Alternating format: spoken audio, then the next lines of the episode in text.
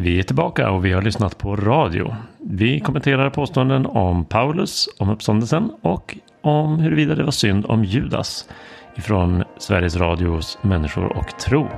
Du lyssnar på Apologia-podden. Välkommen!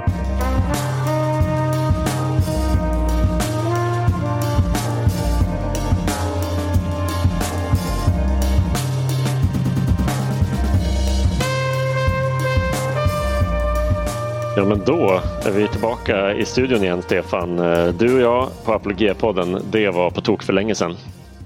Det var ett bra tag sedan.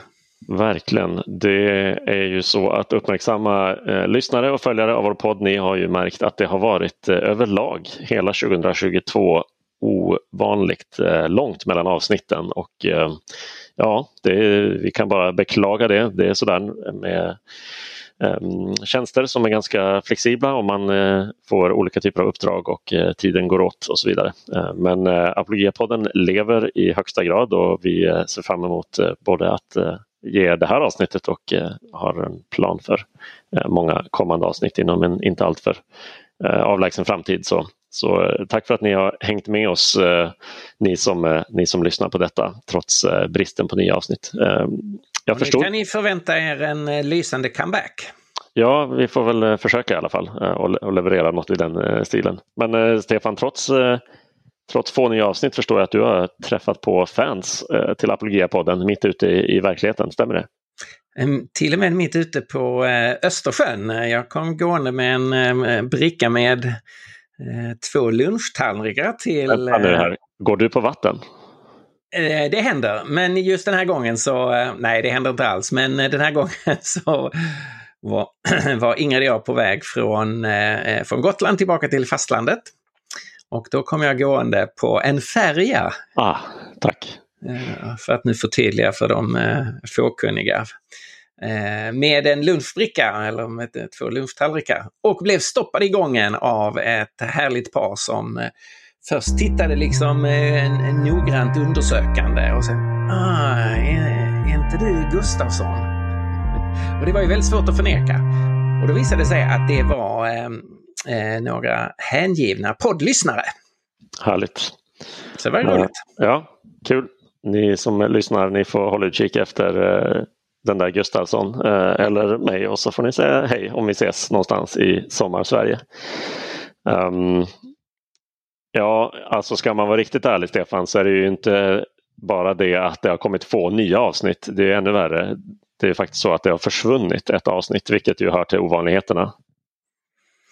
Det är väl lite sådär marknadsekonomiskt tänkt om man minskar utbudet så eh, ökar väl efterfrågan. Avsnitten blir bara bättre och bättre ju färre vi gör. ja, det var, det var väl snarare kanske så här att eh, Eh, Eh, vi eh, hade ju två avsnitt om eh, Ravi Zacharias som vi har spelat in två olika avsnitt vid två olika tillfällen. Det ena avsnittet inspelat precis efter hans begravning innan skandalerna var klargjorda.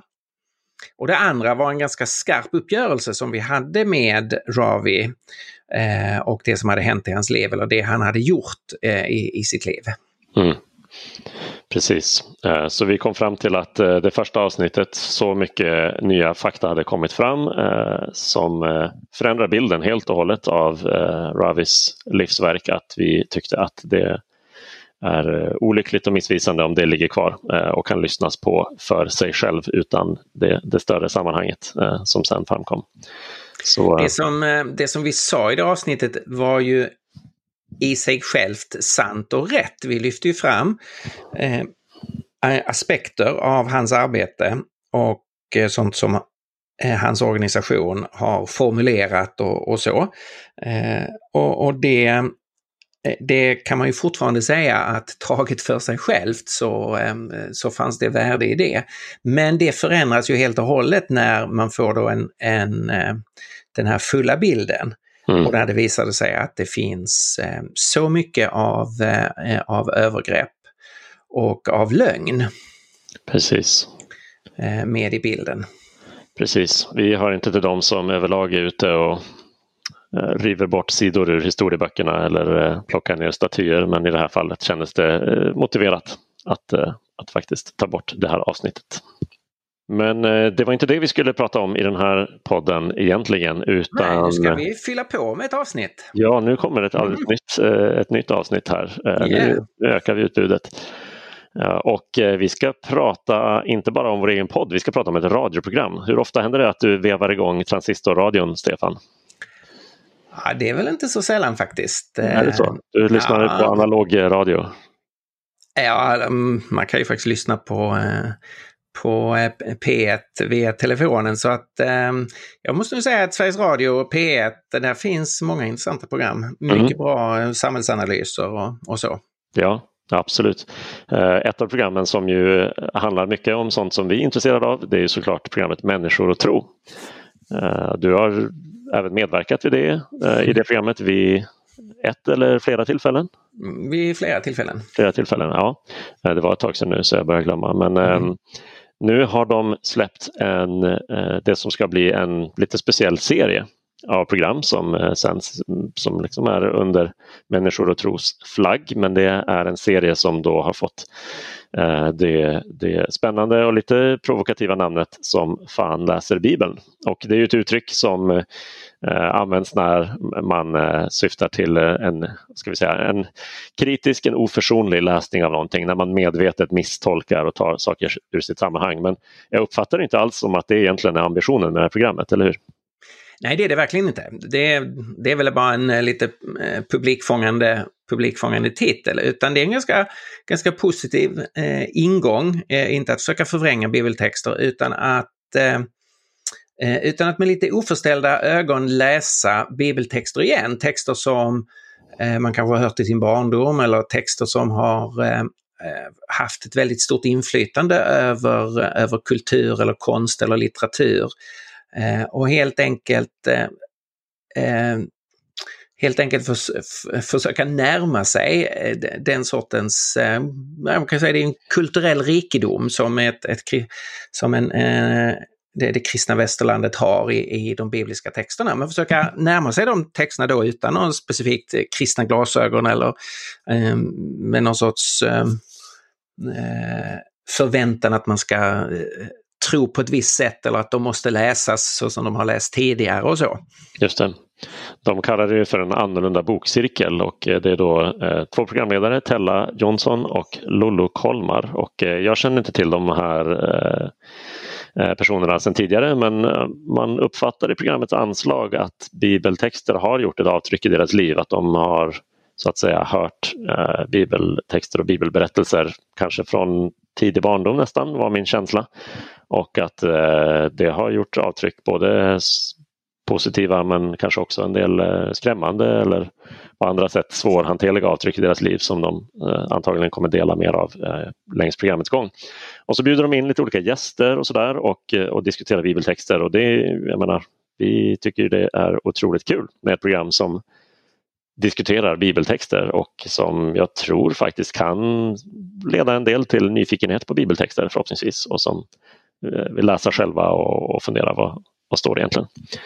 Ja men eh, absolut, eh, mer, mer sådant. Eh, och det finns ju, som kristen så finns ju ingen anledning att försöka hålla Bibeln liksom inom någon sorts kyrklig sfär utan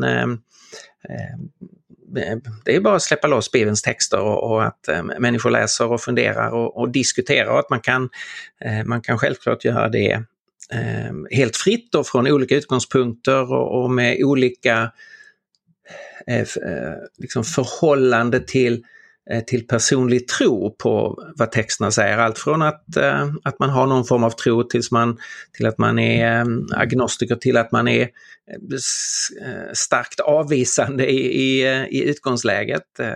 Så det, jag tycker det är en, en, en väldigt positiv programidé. Mm när man har, eh, när man har att göra med antika manuskript, sådana som visas på museer, då gäller det att ha silkeshandskarna på sig och gärna en glasmonter för att skydda själva dokumenten. Men eh, vi tycker ju bara det är positivt om man faktiskt eh, går i, i, i närkamp med bibeltexten och inte sådär tassar på tå eller går som katt runt het gröt. Vi staplar metaforer och bilder på varandra här idag. Eh, utan men att man, faktiskt, att man faktiskt tar texterna på allvar och, och låter dem provocera och komma fram och, och sådär blir, släpps lös helt enkelt som du sa. Så, så det är bara positivt. Men eh, det fanns ju en del saker i, i det här avsnittet som vi lyssnade, det första Eh, Eh, som vi lyssnade på, det första avsnittet, som vi ändå ville så att säga, ta upp och diskutera och um, både komplettera och jag tror jag korrigera. Uh, det var två gäster i det första avsnittet, Patrik Svensson som skrev boken Ålevangeliet som fick Augustpriset för några år sedan. Och även uh, Thomas, uh, Thomas Keisen som är då lärare i bibelvetenskap på Enskilda högskolan i Stockholm, alltså en teolog expert på Bibeln. Det. det är mer känt som Teologiska högskolan i, i Stockholm. Precis, precis. Eh, så eh, vi kan väl ta i turordning de två sakerna som det här samtalet eh, handlade om mest. Man får säga det, det var ett ganska fritt samtal som, som spände över alla möjliga ämnen och rörde vid ett antal olika bibeltexter. Men mycket pratade de om första Korintierbrevet 15. Det är ju skrivet av Paulus, första Korintierbrevet eh, i början av 50-talet och det är därmed eh, kanske den allra äldsta texten vi har om Jesu uppståndelse, eller hur? Det beror lite på när Marcus evangeliet eh, släpptes i bokhandlarna. Ja, fast man kan nog eh, eh, det, det, det, kan man nog säga i alla fall i, i den meningen att Paulus citerar ju i Första Korinthierbrevet 15 en, eh, en äldre formulering. Han talar ju själv om att han har tagit emot den och, den formuleringen och sen gett den vidare till de kristna i Korint och så påminner han dem nu om just den formuleringen. Så det är ju den allra äldsta eh, formuleringen kring Jesu uppståndelse och kring eh, vittnena. Så eh, jag gick ju in i den här lyssningen både väldigt positivt till själva programidén, att öppet diskutera bibeltexter, och min förväntan höjdes ju ännu mer när det visade sig att det var en, en så viktig och intressant bibeltext som Första Korinthierbrevet 15. Ja, det, det har ju verkligen till en av, de, en av de viktiga texterna just för att det har att göra med den kristna trons centrum och som du säger att Paulus då eh, talar om den, den, eh, den allra tidigaste, äldsta traditionen i kristen tro. Som, han, han sammanfattar det ju liksom i fyra led här som han, han, eh, han använder de termer som man använde på den tiden för att beskriva en muntlig tradition så att säga som överförs. Och han säger att det då var Bland det första jag förde vidare till er var detta som jag själv hade tagit emot, att Kristus dog för våra synder i enlighet med skrifterna, att han blev begravd, att han uppstod på tredje dagen i enlighet med skrifterna och att han visade sig för Kefas och sedan för de tolv. Och så räknas ytterligare några vittnen upp. Men det är också det avsnittet där Paulus verkligen sätter liksom allting på, på sin spets och på spel när han säger att om Kristus inte har uppstått, då är vår förkunnelse tom och tom är också er tro. Och det, just det här eh, diskuterar ju de. Eh, och Patrik Svensson, eh, författaren här, hade en, en intressant relation till den versen. Han talade om hur den hade bekräftat honom i hans ateism. Ja, det slogs ju fast väldigt tidigt att eh, uppståndelse inte kan ske.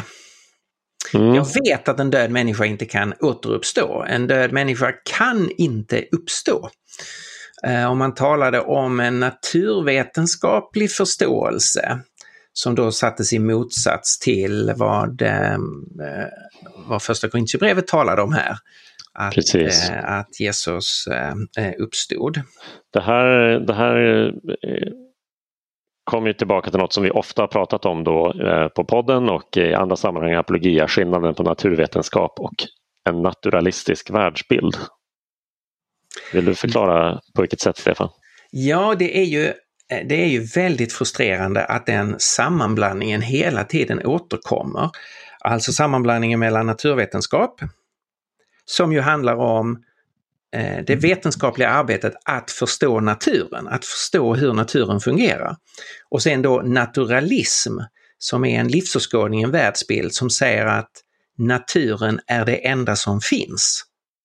Alltså då i kontrast till att säga att det finns en andlig värld, det finns en gud, det finns en metafysisk eh, dimension, så säger man nej, det är naturen tiden, rummet, energin och massan, det är, liksom, det, är det enda som existerar. Mm. Eh, och då är det underförstått i hela programmet att vi vet att naturalismen är sann. Och det vet vi absolut inte. Och naturvetenskapen har ju inte bekräftat det. Naturvetenskapen har bara bekräftat en mängd saker om hur naturen fungerar. Och där är man ju helt överens med, eh, eh med programmet eh, och med Patrik Svensson. Eh, alltså att utifrån naturen så kan en död människa inte återuppstå.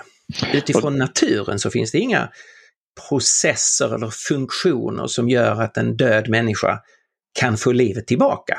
Och, och det är därför som eh, eh kristna människor begraver de döda. Det är därför som, som det finns kyrkogårdar runt kyrkorna. Vi vet ju om det också. Eh, naturen fungerar som den fungerar och då innebär det att en gång död så fortsätter man att vara död. Det här är inget som eh, eh, mänskligheten lärde sig under den naturvetenskapliga revolutionen eller eh, efter upplysningen eller i, i modern tid. Eh, här skiljer sig inte naturvetenskapen från vad Paulus och Petrus och de andra visste mycket väl, att döda förblir döda. Det är så naturen fungerar. Döden är slutgiltig. Mm. Eh, anspråket är ju någonting, någonting annat och det, det här framgår ju tydligt också i inte minst i uppståndelsepredikningarna i apostlärningarna. Så, så är det. Det är ju helt konsekvent att de första kristna säger inte att naturen har gjort ett undantag från sig själv, att naturen plötsligt fungerade annorlunda, utan anspråket är, och det, och det är konsekvent också formulerat, anspråket är att Gud uppväckte Jesus. Jag, jag gick här tidigare idag, eh, gick igenom apostlärningarna och uttrycket återkommer vid tolv olika tillfällen i de olika predikningarna som Petrus och Paulus har. Allt ifrån pingstdagen, Apostlagärningarna kapitel 2, till Apostlagärningarna eh, 26. Där det understryks alltså att eh, Gud, den Gud som är skapare av naturen och upprätthållare av naturen, att Gud har uppväckt Jesus från de döda.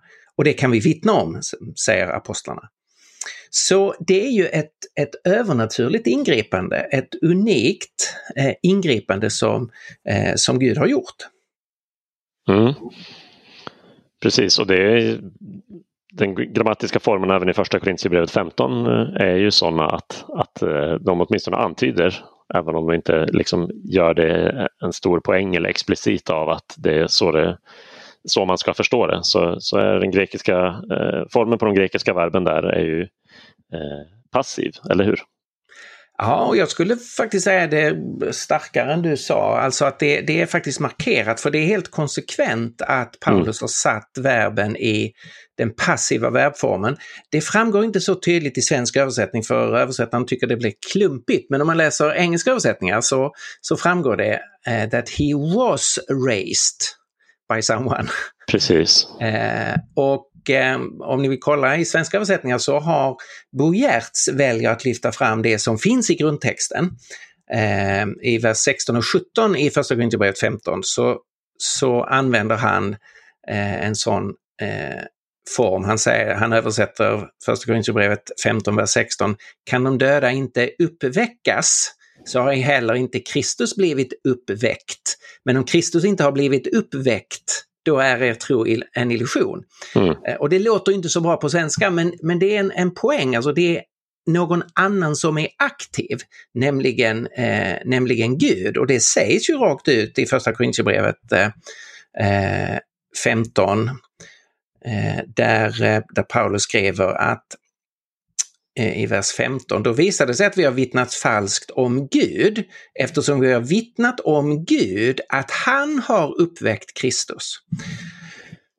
Så det är i hela kapitlet, eh, skulle jag säga, väldigt starkt understruket att det är Gud som har eh, uppväckt Jesus från de döda. Som en förstlingsfrukt, alltså ett första skeende av det som sen ska ske vid tidens slut vid, när de döda ska uppstå. Och poängen med det blir ju så, så tydlig då därför att om det bara är Gud, om det här inte är något som kan hända av sig självt, det är bara Gud som kan göra det, så innebär ju det att Gud sätter sitt sigill på allting som Jesus har sagt och allt han har gjort och framförallt då alla de anspråk Jesus har gjort under sin livstid och verksamhet om att vara unikt eh, utvald av Gud, sänd av Gud eh, och faktiskt att vara Gud själv. Eh, det blir liksom ett kvitto på att Gud sanktionerar Jesus. Eh, och så, eh, så använder ju Paulus det i eh, sitt tal på Areopagen i, i, i Apostlagärningarna kapitel 17 när han talar om att, eh, att eh, det är Jesus som är alla människors domare. Och då säger han i vers 31, det har Gud bekräftat för alla människor genom att låta honom uppstå från de döda. Så Jesu uppståndelse är verkligen beviset, Guds bevis på Jesu unika identitet och uppdrag. Mm. Men det, det, var ju något, om man får säga så, då, lite märkligt med det här samtalet. För det började, det togs ett avstamp i det här citatet om Paulus och, och det var liksom, eh, ja, lyftes fram som, som så eh, fräscht och ärligt det verkligen är. Som jag, jag är jätteförtjust i de här verserna, att Paulus vågar sätta allt på spel. Det är liksom inget man eh, eh gör eh, för, för att skapa enkla poänger 2000 år senare utan då i, i samma tid som det fortfarande fanns levande ögonvittnen till Jesu liv och död och uppståndelse så vågade Paulus ställa allting på sin spets på det här sättet. Och det, det gör man ju bara om man verkligen tror på det, är övertygad om det. Så här började deras samtal, lyfte fram det här och, och sen var det som att man tappade, tappade bort det spåret och började prata om huruvida man kan tro på uppståndelsen som egentligen något annat och man kan tro på uppståndelsen utan det övernaturliga. Mm. Ja, det, Vad hände där? Det var en ganska tråkig utveckling i, i, eh, i programmet, alltså att man konstaterar att eh, det övernaturliga är problemet eh, och det tycker Thomas Kaysen också, teolog och pastor. Han instämmer i det, det, övernat, det övernaturliga är problemet och sen glider man då vidare istället för att hålla fast vid Paulus mycket skarpa antingen eller. Alltså antingen har Gud uppväckt Kristus och då är allt förändrat eller så har han inte gjort det. Och i så fall ska man släppa allt som har med Kristus att göra, för där finns ingenting eh, viktigt kvar så att säga. Men, men, men, då släpper man hela den, den kontrasten. Eh, och så blir det sån här allmän humanistisk eh, eh religion om, om, omkring det hoppfulla och kring det goda och kring, eh, ehm, kring eh, värderingar och så. Men då, då pratade de om uppståndelsen som någon form av förvandling. Eller att, att Jesus lever vidare genom minnena, hans vision. Just det. Så det blir ju ett, ett samtal, då kan man inte tänka om, eh, om uppståndelsen på ett annat sätt. Och där, eh, det, där kommer samtalet in i en eh, i en, en motsättning som, är, som inte är, är konstruktiv, inte är riktig. Alltså eh, Thomas Kaysen ställer frågan, går det att tänka om uppståndelse är att det är något annat än återupplivning av kroppen? Just Om man inte kan tro att en, liksom, en död kropp blir levande igen, kan vi tänka på något annat sätt om uppståndelse? Och då kommer tanken in på uppståndelse som förvandling. Och sen i sin tur blir den förvandlingen den blir väldigt, eh, väldigt luddig och vag. Om man följer Paulus tankegång så, så håller han ju ihop detta med eh, återupplevning av kroppen. Eh, och det gör man ju de första kristna, alltså graven var ju tom och Paulus har ju precis sagt att han blev begravd. Mm. Och sen, han som blev begravd var den som eh, uppväcktes av Gud på tredje dagen. Men det var inte bara en återupplevning av den sargade kroppen utan det var ju en förvandling eh, till härlighet och till odödlighet. Så i Nya Testamentet håller man ju samman att det faktiskt var den kropp som häng, hade hängt på korset, den kropp som lades död i graven, det är den kroppen som Gud uppväcker och gör levande, men som Gud också förvandlar och förhärligar och ger odödlighet. Eh, och i det finns det sen en enorm signifikans, en enorm mening eh, för oss andra människor. Ja precis, det allra sista som sades nästan i programmet var ju på något sätt att det här det spelades verkligen ut mot varandra. Alltså att antingen så så ser man det meningsfulla och på något sätt det som är andligt och existentiellt relevant. Det, det ser man då som helt frikopplat från naturliga fakta om Jesu kropp. Alternativt så, så är man med, med de termer som användes moraliserande moraliserande, fundamentalistisk och, och då är det som att om man fokuserar på, på en verklig fysisk uppståndelse då har man inget mer att komma med än, än biologi. Och, och, som, om, som om det inte fanns några existentiella någon liksom existentiell potential överhuvudtaget i att Gud faktiskt har gripit in övernaturligt och genomfört en ny start på, på hela skapelsen. Eh, det är ett väldigt konstigt sätt att spela ut dem mot varandra. Ja, i Nya Testamentet så, så hänger de här sakerna ihop, att Gud uppväcker Kristus fysiskt, kroppsligen. Han är förvandlad, förhärligad och har fört odödlighet fram i ljuset, för att citera ett annat ställe i Nya Testamentet. Och genom att genom tro komma i förbindelse med honom så får vi del av detta nya oförstörbara liv. Eh, genom kontakt med den uppståndne så får vi ett motgift mot eh, synden och döden eh, och det onda i den här världen. Så därför så finns det ju en, eh, den existentiella eh, betydelsen, meningen, den blir ju inte svagare av att uppståndelsen är en verklig händelse, tvärtom. Det betyder ju att det meningsfulla har en, en grund, bygger på någonting mer än en känsla av meningsfullhet. Så man kan säga att i det här programmet presenterades ju aldrig några argument för att uppståndelsen inte har ägt rum utan det var ärligt talat lite mer som ett naket påstående. Vi vet att sånt inte händer. Mm.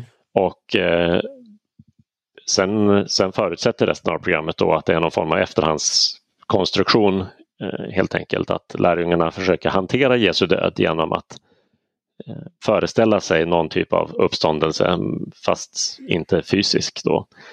Och, och, någonstans i allt det här så, så ställs den här lite öppna och, och, väldigt breda frågan då. Vem har hittat på det här?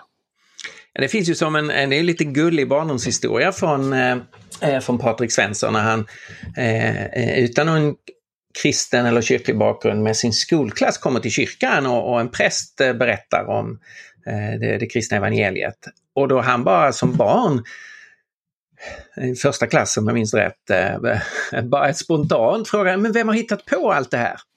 Mm, det var det var gulligt och så ja. beklämmande för prästen verkar tydligen mest bara blivit irriterad istället för att ge ett bra svar på det. Ja, prästen verkar inte ha svarat och hans, eh, hans fröken har skällt ut honom för att vara eh, ouppfostrad och odräglig. Just det, för man, där har vi de här silkesvantarna som kommer mm. fram att man får inte ställa sådana frågor om, om människors tro. Mm. Alltså det var en, en, en eh, väldigt bra och en, en, en, naturlig fråga. Och sen svarar då Patrik Svensson själv som vuxen att ja men det är ju Paulus själv är ju en av de främsta som har hittat på det här. Det är ju han som har format den kristendom som växte fram. Och då, eh, då skulle jag säga att det där är ju ganska fel kategori, alltså tala om det här, vem som har hittat på det här. Eh, kristendomen kan vara falsk, det är absolut ett, ett, ett alternativ. Men det råder ju ingen tvekan om att Paulus själv var övertygad om att Gud hade uppväckt Jesus. Alltså kategorin vem har hittat på, det är faktiskt fel sorts eh, kategori att de första kristna var övertygade om att Jesus var Guds Messias och att Gud hade bekräftat det genom uppståndelsen, det råder det ju ingen historisk tvekan om. Sen kan de ha varit bedragna av sina egna känslor eller någonting sånt där. Det, det kan jag vara öppen för att diskutera eller det bör man vara öppen för att, att pröva olika alternativ. Men, men ingen av dem hittar på någonting. Det är en kategori som, eh, som inte är historiskt trovärdig skulle jag säga. Och återigen så krockar det fullständigt med versen som, som av, av, samtalet tog sitt avstamp i. Att antingen har Jesus uppstått eller så har han inte det och då är tron meningslös. Just det. Eh, så skriver inte den som i, i, i så fall bara skulle ha fabricerat alltihopa. Men ehm, så det var, det var det ena. De pratade om Paulus och uppståndelsen och första Korinthierbrevet 15. Det fanns också en, emellanåt ett samtal om Judas som ju mm. kanske inte eh, definitivt inte är en nyckelperson i samma eh, kategori och av samma dignitet som vare sig Paulus eller Jesus. Men eh, de gjorde ett par eh, påståenden om Judas som jag tänker kan vara värda att ändå eh, beröra. De är ju inte direkt nya. Det påminner en del om idéerna i Jesus Christ Superstar och i andra, eh, mm. andra så att säga, i modern tid vanliga föreställningar om Judas. Den första av dem kan man säga är väl att Judas har uts, eh, utsatts för någon typ av smutskastningskampanj eller demonisering i evangelierna. Här pratade man då om utvecklingen från Markus till Matteus till Lukas till Johannes evangelium. Um, stämmer det, tycker du, att det finns stora skillnader i hur Lukas beskrivs från de äldsta, mm. de äldsta texterna, förlåt, om hur Judas beskrivs från de äldsta texterna i Markus evangeliet till, till de senare? Låt mig först säga att det är ju Eh, det är ju inte svårt att bli både fascinerad och ehm, illa berörd, liksom beklämd av eh, läsa om Judas. Det tragiska är att ha varit en eh, kallad att vara en Jesu lärjunge och stått honom så nära och sen eh, ett, ett slut som är, eh, som är så förfärligt. Ja, och det måste varit så mycket mer chockande för de andra elva som ja, skulle verkligen. handskas med det i efterhand. Mm. Och det är ju historiskt alldeles osannolikt att det här skulle vara en uppdiktad historia. Vem skulle hitta på något sånt konstigt som att Jesus skulle utse en person, alltså att Jesus skulle ha så dålig personkännedom så att säga. Så mm. att han skulle utse till närmsta medarbetare en som sen vänder sig mot honom själv och, och förråder honom. Det är ju ingenting som man, man skulle lägga till i efterhand. Och därför så är ju de flesta historiker skulle säga att det här måste återspegla någon sorts verklig process. Att eh, att en nära medarbetare till Jesus har eh, svikit honom. Det, det, är alldeles för dålig propaganda så det måste vara. ja, det är ingen, ingen spin doctor som skulle liksom lägga till det där i, i onödan. Inte direkt. Eh, och det, det är sant att det, om man om man tittar från eh, eh Markus evangeliet och som de flesta menar är det första och sen eh, Matteus och Lukas och sen Johannes, så, så, får vi, eh, så får vi eh, mer information om Judas i de senare evangelierna. Och då är ju en, en tolkning som, eh, som de gör i programmet här och som Thomas Kaysen gör att, att eh, det är eh, det är någon sorts litterär eh, utbyggnad, en dramaturgi, att man liksom svärtar, man har någon sorts behov av att svärta ner Judas mer och mer. Då skulle jag väl säga att ja, han är väl egentligen nersvärtad så, i stort sett så mycket det går från början. Jag skulle ju snarare säga en, en möjlighet är det som vi, som vi ganska ofta ser om vi läser biografier om kända personer. Det kommer en tidig biografi som då är lite kortare eh, oftast och som mm, ger en, en översiktlig bild. Och sen kommer det efterhand fler biografier och till slut kan det komma någon, en biografi som som eh, kommer att bli betraktad som den definitiva biografin. Och då kan det mycket väl vara så att det finns en enskild händelse som bara kortfattat är omnämnd i den första biografin som kom ut, nu har fått ett ganska stort utrymme där man går igenom och visar att det här var egentligen en, mycket, en, en del av en mycket större korruption i den här personens liv än vad som fanns i den, i den första eh, biografin. Och så skulle jag se det mm, när det gäller Johannes. Vi får lite mer information, till exempel att, eh, att det hade pågått negativa processer i Judas liv under en längre tid. Bland annat att han hade stulit ur den gemensamma kassan. Som var ett av exemplen som de, som de tog upp. Då, ja. Mm. Eh, och, och, det här är ju psykologiskt ingenting ovanligt att, eh, att någonting som slutar i en katastrof att det inte alltid kommer bara som en blixt från en klar himmel. Det har funnits eh, tecken på att personen har gått vilse, gått fel, gjort val redan tidigare innan det riktigt stora valet eh, sker. Så eh, jag tycker det, det finns alternativa eh, perspektiv på, på det faktum att det är mer kortfattat hos Markus än det är i eh, de senare evangelierna. En, eh, en podd som jag har lyssnat väldigt mycket på på sistone heter The Rest is History. En, en, en samtalspodd med två historiker. Och eh, en av dem, Tom Holland, han eh, specialiserar antiken och den andra, eh, Dominic Sandbrook, han är mer specialiserad på modern historia. Och då diskuterar de just det här, när, när blir någonting historia? och någon av dem sa att allt fram till 1950 är historia, resten är politik. Alltså, du, du, kan inte förhålla dig historiskt till saker som ligger för nära i tiden. Eller poängen var snarare det här, som historiker är det svårt att skriva mm. ner någonting direkt för du vet inte vilket urval du ska göra. Du vet inte vilka händelser som var mest betydelsefulla förrän du har lite mer distans till det. Eh, det är ganska intressant eh, mm. ur alla mm. möjliga synvinklar men inte minst tänker jag att det tillämpas, eh, har tillämpning på det här. Att saker som kan ha hänt i lärjungarnas liv där, där de undrade vad, vad gör Judas nu? Vad tänkte han här? Men de visste inte om det bara var en, en dålig dag eller en, en parentes.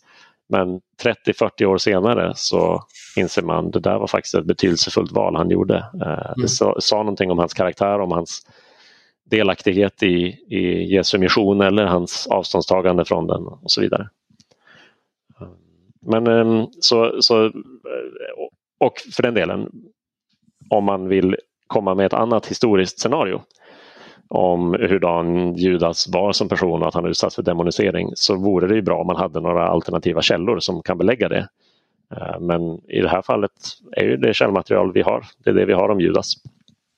Och, det är eh, ju tyvärr ofta så i, i, eh, i de här kritiska diskussionerna och, och Thomas Kaysen Eh, får man ju säga representerar här i, i många delar av programmet ett, eh, ett, liksom en kritisk infallsvinkel till evangelierna. Han, han talar om att Jesus eh, egentligen ursprungligen var någon sorts social reformator och då uppstår frågan igen, okej, okay, vad är källmaterialet för det? Det är inte så som han presenteras i det faktiska källmaterial vi har. Så det, det där går igen i, i, i, flera olika frågor, att det finns eh, eh, Ibland har människor lite för stor frihet att, att bygga upp alternativa scenarier utan att ha ett, ett riktigt konkret källmaterial att utgå ifrån. Mm. Den andra aspekten då av Judas som de, som de tar upp eh, har inte så mycket att göra med det historiska källmaterialet utan är mer en teologisk fråga därför att man diskuterar hur mm. kan Judas hållas ansvarig och är det så att vi ska snarare tycka synd om Judas än, än faktiskt eh, se honom som, som en, en förövare och någon, en förrädare så borde vi se honom som en martyr eller rent av på något sätt ett, att han offras av Gud för att det är det enda sättet Guds plan kan gå i lås på. Gud behöver någon som förråder Jesus om, om räddningsaktionen med döden på korset ska kunna gå eh, i uppfyllelse. Eh, hur ska vi tänka här, tänker, tycker du, om, om Judas ansvarighet? Ja just det, det blir eh, liksom, lite svinn får man räkna med och så utväljer Gud Judas att... Eh, ja, han blir bara en bricka i spelet. Ja. Mm. ja, nej det är ju inte... det är ju inte det som är perspektivet i, i Bibeln. Därför att det här, det här är ju en situation som inte är unik för Judas, alltså att, att vi har bibeltexter som å ena sidan eh, talar om Guds makt och Guds eh, utkårelse och eh, Guds förutvetande. Och sen å andra sidan eh, har människor som agerar och väljer. Och eh, i, i Bibeln så sätts det inte upp som någon sorts absoluta kontraster att antingen är det det ena eller det andra. Så Bibeln är, är ju väldigt tydlig när det gäller att stryka under eh, Guds suveränitet eh, och Guds herravälde över historien. Men den gör, gör aldrig det på ett sätt som tar, bort, som tar bort människans ansvarighet. Eh, och, och, därför så kommer det ju en domens dag då mänskligheten, inklusive Judas, eh, ska dömas inte för vad Gud har bestämt om dem, utan för vad de har gjort. Alltså, det är ju det återkommande att med, eh, varje människa, var och en ska dömas för sina gärningar. Man ska inte dömas för Guds gärningar, utan man ska dömas för sina egna gärningar. Man ska inte dömas för vad Gud har valt, utan man ska dömas för vad man själv har valt. Eh, så det, det är en Eh, det är en, för, eh, en, liksom en förenkling här att eh, säga att Judas skulle vara någon sorts offer för, för Guds plan. Då tar man inte på allvar eh, Judas sida i dramat. Eh, att han eh, också valde. Så i, i, i, kristen, i kristen teologi så upprätthåller man tanken på Guds allmakt men utan att göra människan till en maskin eller till ett, eh, ett offer.